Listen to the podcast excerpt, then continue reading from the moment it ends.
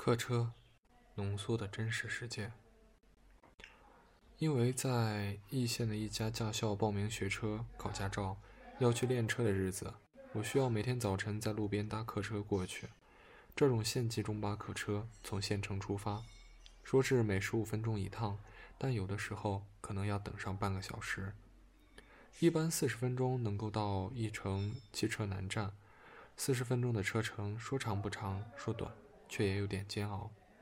假如已经没有座位，要一站站过去，车上加上副驾驶位置，总共有十六个座位可以坐人。而一路上要经过好几个乡镇，路边等车招手即停，永远在超载，感觉车子随时都有可能会被挤爆。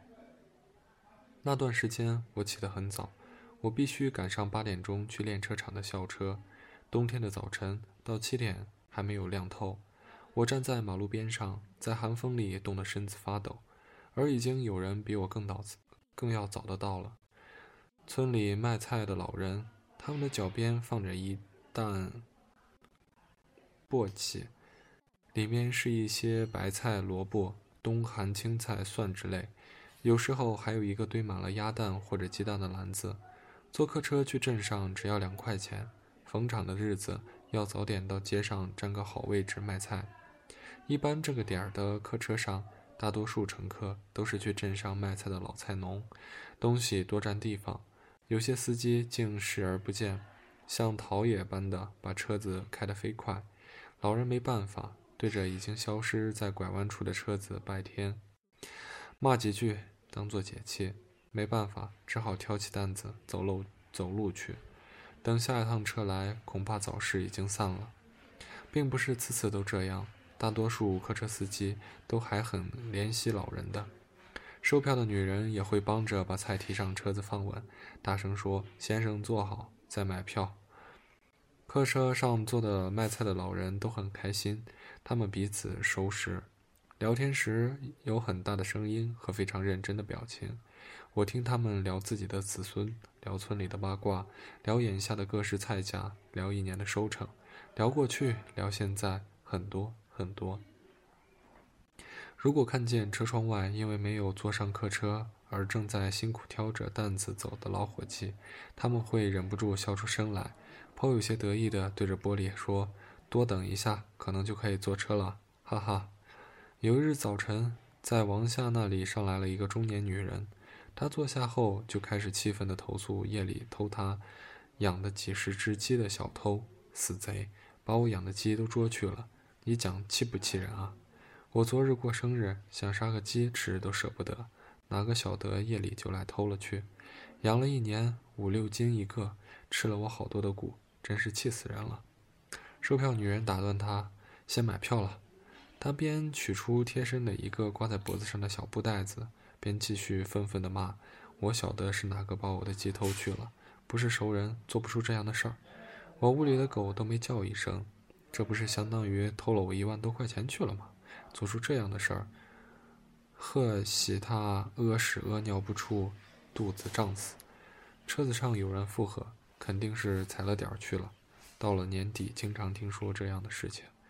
又有人问：你到底养了多少只鸡呢？”一万块钱，那就是蛮多鸡的呢。女人急了呀，好多只鸡啊，总共有几十只，快养了一年，花了我好多心思，不是钱吗？气人啊！有人笑，这样算啊，心里容易想不开哦。官运气不好喽？售票女人催，快点了，拿个钱都要好久。女人又急了，又不会少你的，我丢了那么多只鸡，我都还没说什么。迷迷糊糊要在车上睡个回笼觉的我，忍不住笑出了声。也是在王下上来一个年纪大的女人，买票的时候，她一听票价要六块而不是五块，当时就炸了。我以前坐车都是买五块的票，哪里要六块了？那个售票的女人平淡地说：“从王下坐过去就是六块，一直就是六块。”她不肯买票，大声嚷着：“莫要欺负我是个老人啊！想多收我一块钱。”售票女人无奈地笑了。坐在我后面位置上的两个中年男人起哄：“我们是买五块哦，看你是个老人，想多吃你一块钱。”其他人都在笑，大概觉得这是个比较好笑的小事儿。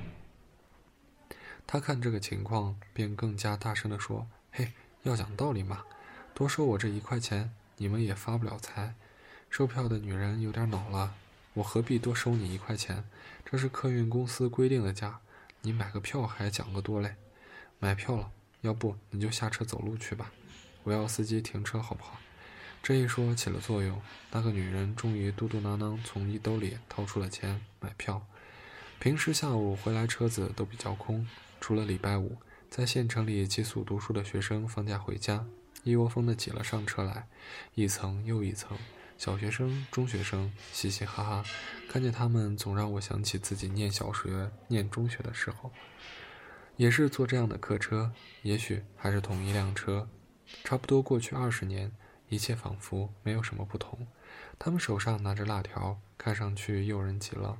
我暗暗的在吞口水，真想过去跟他们讨一根来吃。可是我被他们挤得身子都要悬空了。如果没有记错的话，就是在那一个下午，车子经过老桥时，我看见了整个冬天最美的一次日落日。一个沉默的，散发出一种极其温柔的光芒，随时就要消失在静静的米水河里。太阳。真希望车子能停下来。我听到小学生整齐的哇声，相信他们的眼睛里这一切比我看得更加动人难忘吧。我好像练了很长很长时间的车，一转眼春天来了，我还在继续搭这班客车来去。窗外的风景开始日日不同。起初是看见马路边上人家面前面的前面的高大擦树开花了。跟小雏鸡一样的颜色，天气好得让人叹息。山上到处是野山椒，梨花开了，柳枝飘荡。别墅里开着的玉兰花的香气飘出来，然后一夜之间，入眼之处都是金黄的油菜花。看见玉兰花的那个中午，我在客车上昏昏欲睡，是车子上两个男人的聊天让我清醒过来。已经过了元宵节。他们带着行李，准备坐火车出去打工。这两个男人应该是同学，三十几岁，车上偶遇，分外高兴。两个人已经很久没有联系过了吧？不过听上去都是比较清楚对方的状况。他们交流各自的家境、家庭、孩子，回忆了过去在学校时的情景，抱怨现实的不满，家常而又平淡，却是唏嘘无限。我感觉像是在听故事，津津有味。可是两个人突然同时沉默下来，似乎再也无话可说。我侧头看了二人一眼，在这客车里，也是再平常不过的两个乘客。直到我下车，我没有再听到他们说起任何话。在客车上，我每次都在听别人聊天，听不同的人说的话，年老的、年轻的、小孩子，还有婴儿的咿咿学语。有听起来让我觉得莫名开心的，更多的是让我感觉分外沉重的。我所看到的是一个浓缩的在这个小小客车里的真实世界，连同我自己。我熟悉他们，就如同我根本不熟悉我自己。有些时候我很厌烦在坐客车。